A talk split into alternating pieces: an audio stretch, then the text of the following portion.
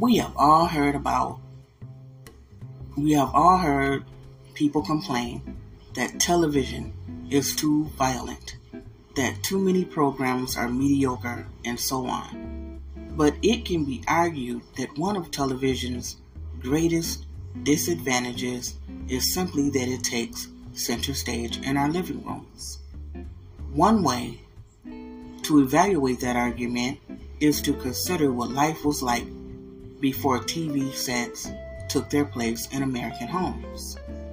Television producer and writer Linda Ellerbee remembers well what life was like then and what it was like after her family bought a television set. In this selection from her book, Move On, she details some of the differences. I am reading Television Changed My Family Forever by Linda Ellerbee. Santa Claus brought us a television for Christmas. See, said my parents. Television doesn't eat people. Maybe not, but television changed people. Television changed my family forever. We stopped eating dinner at the dining room table after my mother found out about TV trays. We kept the TV trays behind the kitchen door and served ourselves from pots on the stove. Setting and clearing the dining room table used to be my job. Now, setting and clearing meant unfolding and wiping out TV trays. Then, when we'd finished, wiping and folding our TV trays, dinner was served in time for one program and finished in time for another.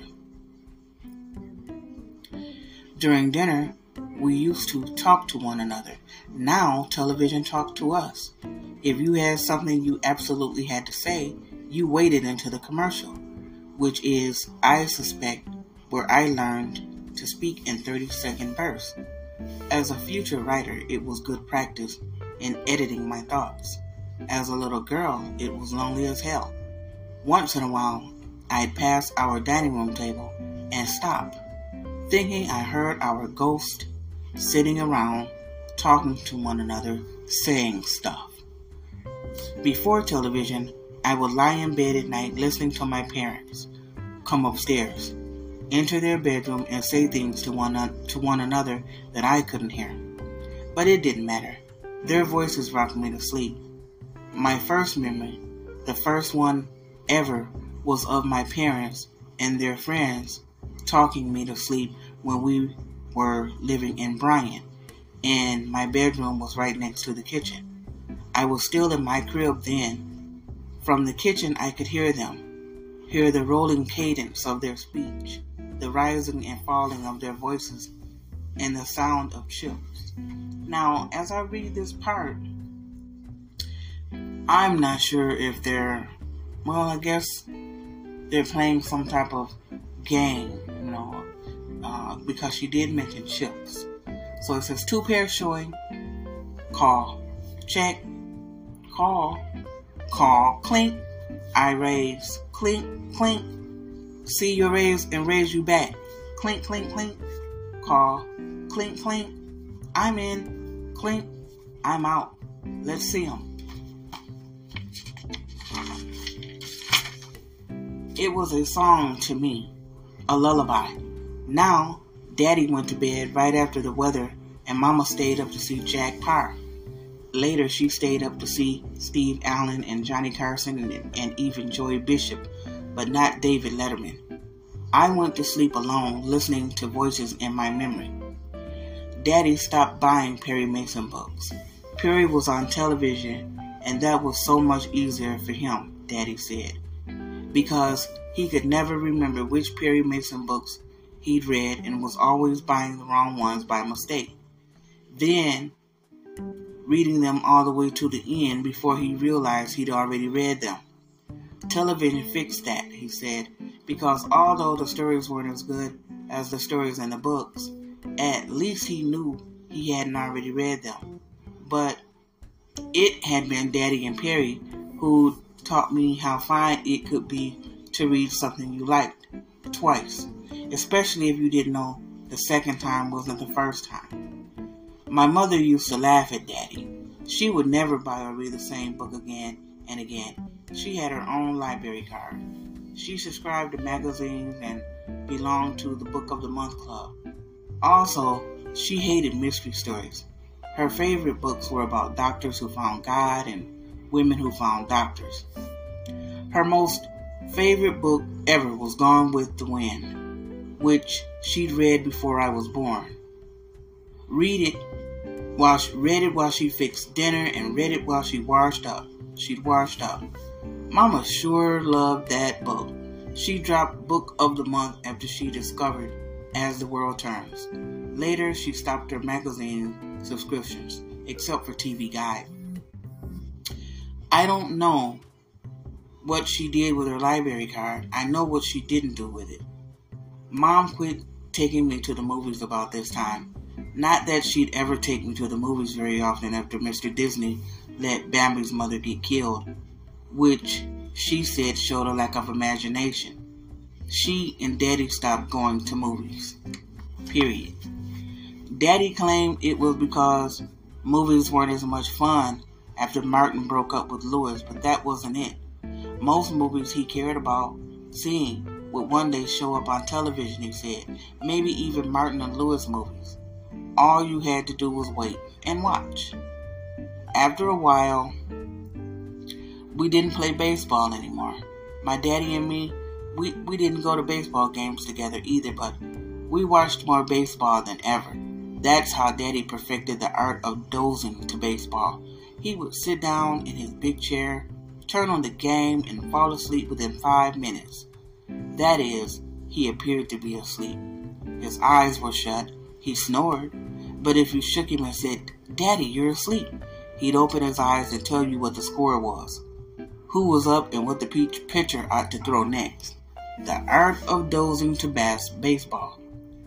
I've worked at it myself, but have never been able to get beyond waking up in time to see the instant replay. Daddy never needed instant replay, and no, I don't know how he did it. He was a talented man, and he had his secrets. Our lives began to seem centered around and somehow measured by television. My family believed in television. If it was on TV, it must be so. Calendars were tricky and church bells might fool you, but if you heard Ed Sullivan's voice, you knew it was Sunday night. When four men in uniforms sang that they were the men from Texaco who worked from Maine to Mexico, you knew it was Tuesday night. Depending on which verse they were singing, you knew whether it was 7 o'clock or 8 o'clock on Tuesday night. Wow. It was the only night of the week I got to stay up until 8 o'clock. What? My parents allowed this for purely patriotic reasons. If you didn't watch Uncle Milty on Tuesday nights, on Wednesday mornings, you might have trouble persuading people you were a real American and not some commie pinko foreigner from Dallas. I wasn't crazy about Milton Berle, but I pretended I was. An extra hour is an extra hour. And if the best way to get your daddy's attention is to watch TV with him, then it was worth every joke Berle could steal. Television was taking my parents away from me. Not all the time, but enough, I believed. When it was on, they didn't see me, I thought. Take holidays. Although I was an only child, there were always grandparents, aunts, uncles, and cousins enough to fill the biggest holiday. They were the best times white linen and old silver and pretty china, platters of turkey and ham, bowls of cornbread dressing and sweet potatoes and ambrosia, homemade rolls, glass cake stands holding pineapple, coconut, angel food, and devil's food cakes, all with good boiled icing. Boiled icing? there was apple pie with cheese. Apple pie with cheese. I'm trying to figure. Okay. There, there were little silver dishes with dividers for watermelon pickles. Wait. Watermelon pickles? Black olives and sliced cranberry jelly. There was all the iced tea you'd ever want. Lord, it was grand. we kids always finished first. We weren't one of those families where they make the kids eat last and you never get a drumstick. After we ate, we'd be excused to go outside where we'd play. When we decided the grown ups had spent enough time sitting around the table after they'd already finished eating, which was boring, we'd go back in and make as much noise as we could until finally four or five grown ups will come outside and play with us because it was just easier, that's all. We played hide and seek, or baseball, or football, or dodgeball. Sometimes we just played ball. Sometimes we just played. Once in a while, there would be fireworks, which were always exciting. Ever since the Christmas Uncle Buck shot off a Roman candle and set the neighbor's yard on fire, but that was before we had a television. That was before we had a television. Now, holiday dinners began to be timed to accommodate the kickoff, or once in a while the halftime, depending on how many games there were to watch. But on Thanksgiving or New Year's, there were always games so important they absolutely could not be missed under any circumstances, certainly not for something as inconsequential as being it and counting to ten while you pretended not to see six children climb into the back seat of your car. Shh, not now, Linda, Linda Jane. The Aggies have the ball. But you said, you promised, Linda Jane. Didn't your daddy just tell you to hush up? We can't hear the television. Were you talking?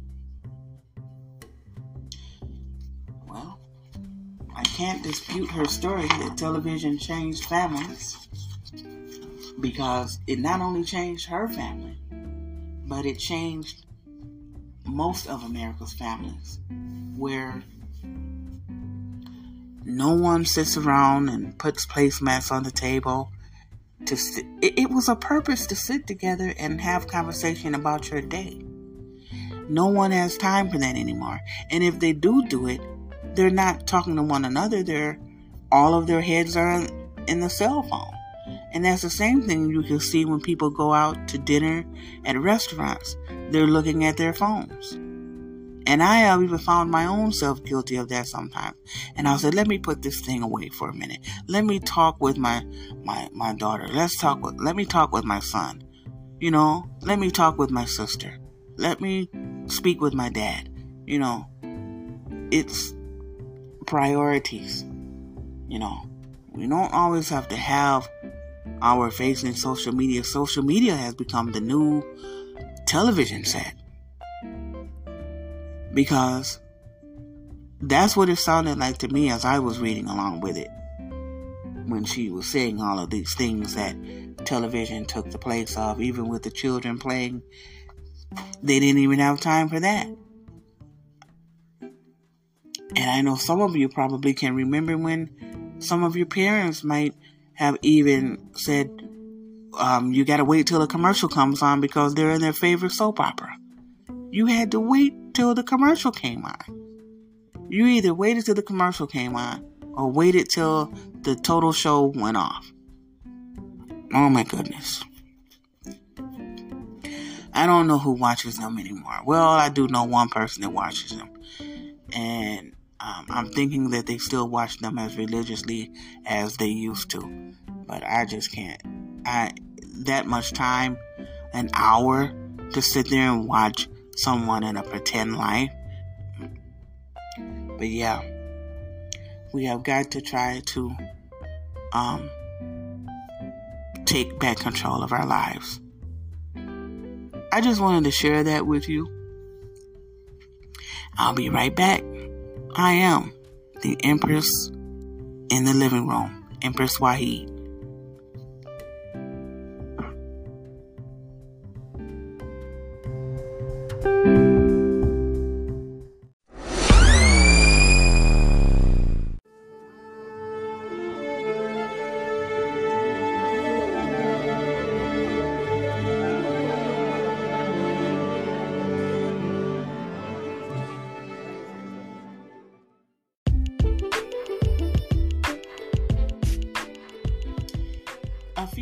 Back, a national commission on Excellence in Education published A Nation at Risk, in which the Commission reported on a rising tide of mediocrity in our schools.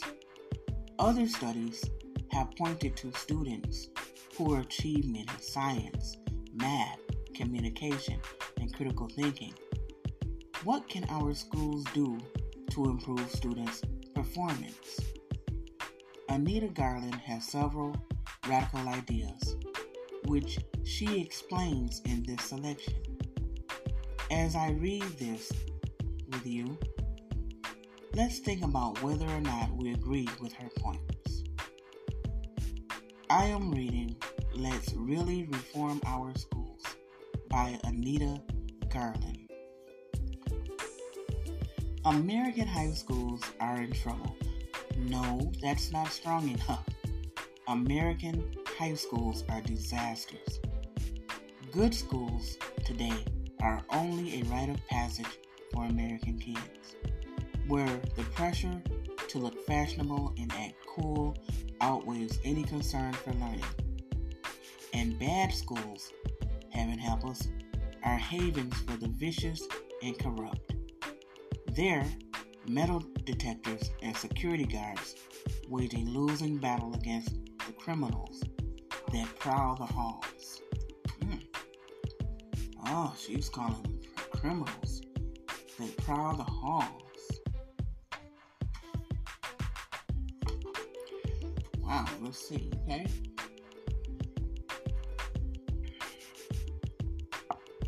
Desperate illnesses require desperate remedies and our public schools are desperately ill.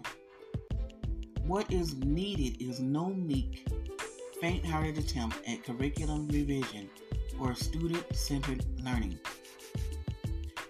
We need to completely restructure our thinking about what schools are and what we expect of the students who attend them. Now, I, I agree about the restructuring. Because the only thing that I ever agreed with what Bill Gates said was when I read an article, I think it was like in the Parade magazine, it used to come in the newspaper, and he said that American schools need to be totally dismantled and redone. Because it is not they're not meeting the needs of the students of this age. The first change, she says, the first change needed to save our schools is the most fundamental one. Not only must we stop forcing everyone to attend school, we must stop allowing the attendance of so called students who are not interested in studying.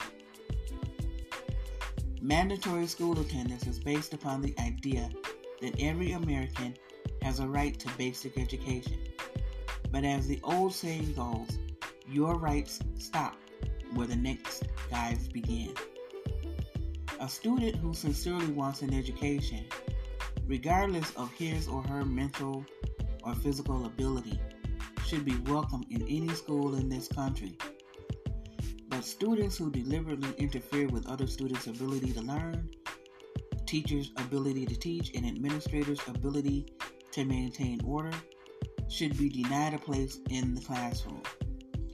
They do not want an education and they should not be allowed to mark time within school walls, waiting to be handed their meaningless diplomas while they make it harder for everyone around them to either provide or receive a quality education.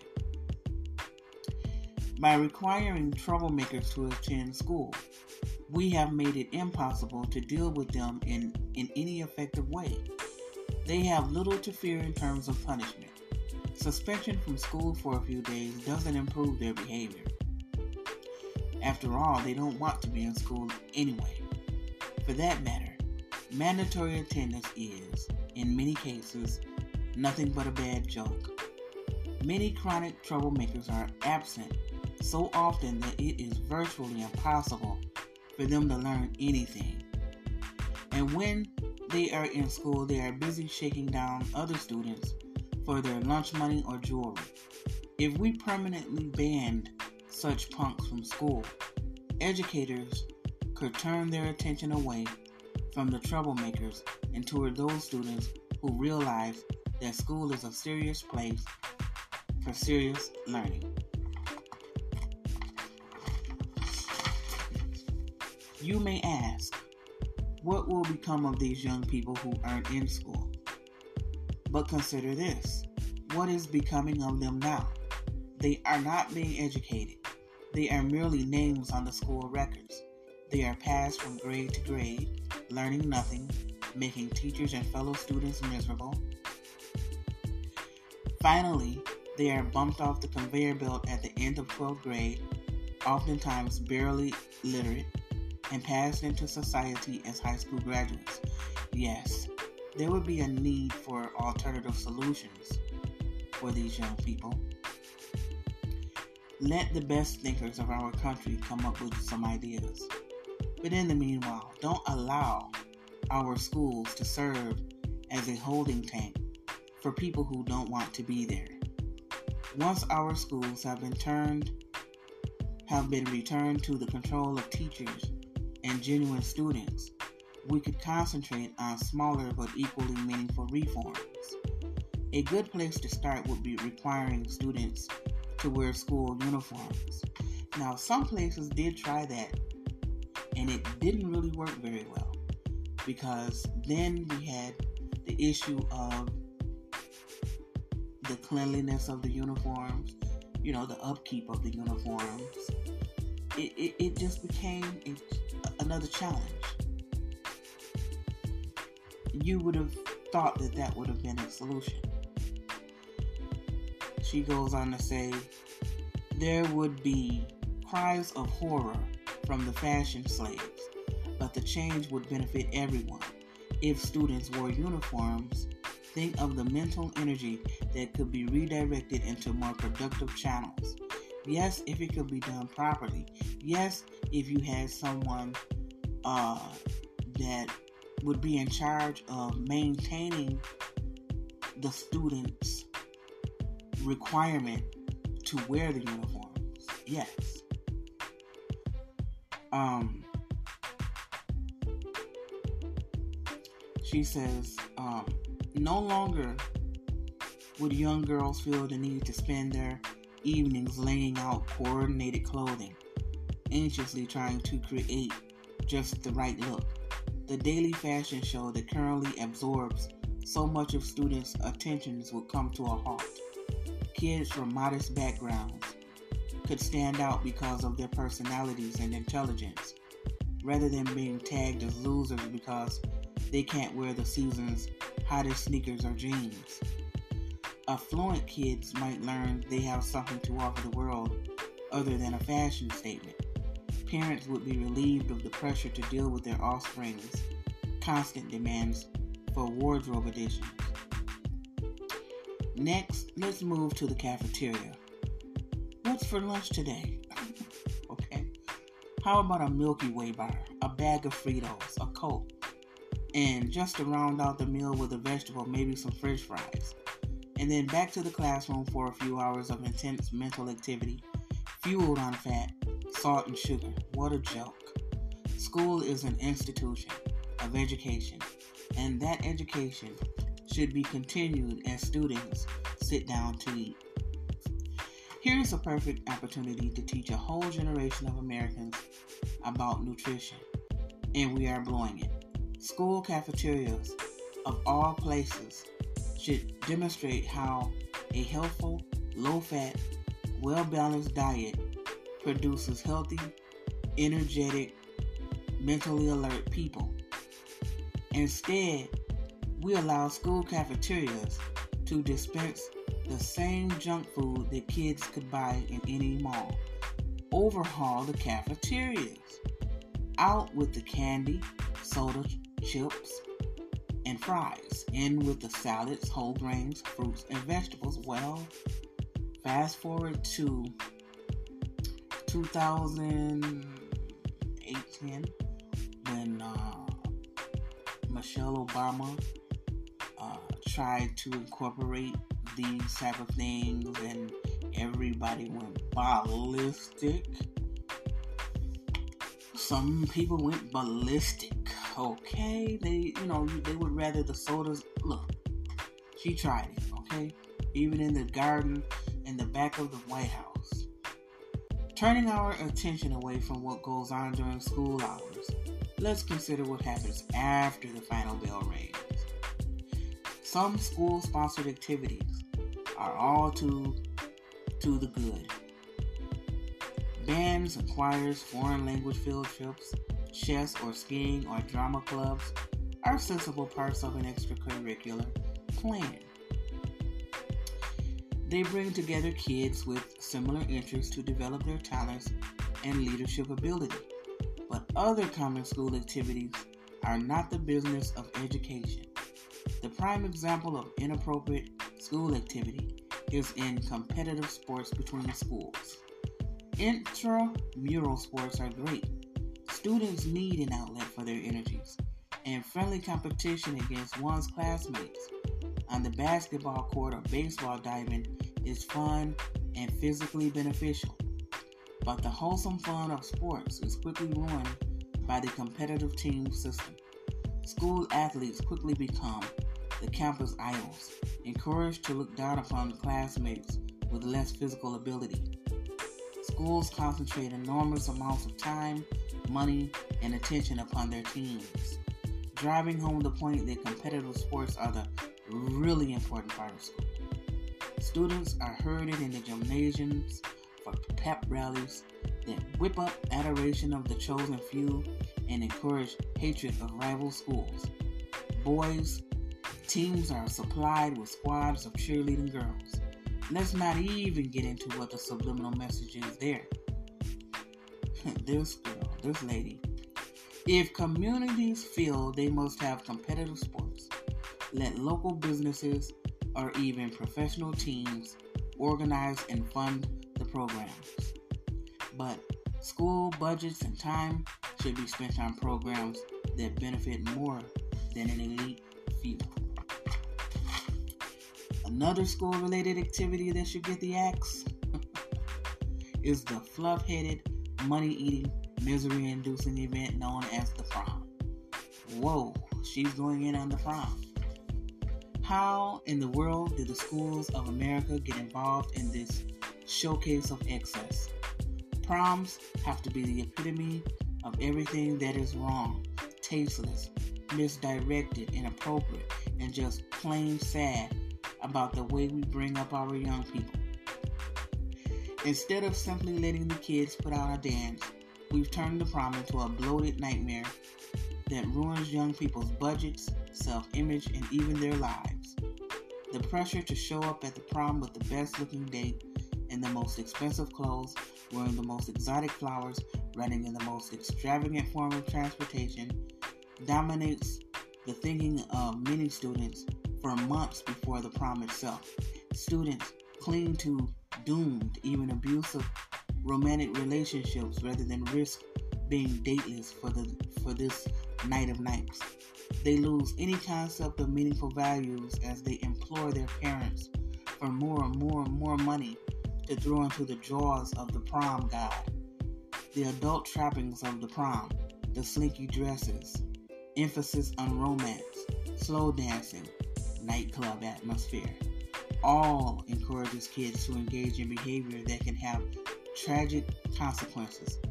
Who knows how many unplanned pregnancies and alcohol related accidents can be directly attributed to the pressures of prom night?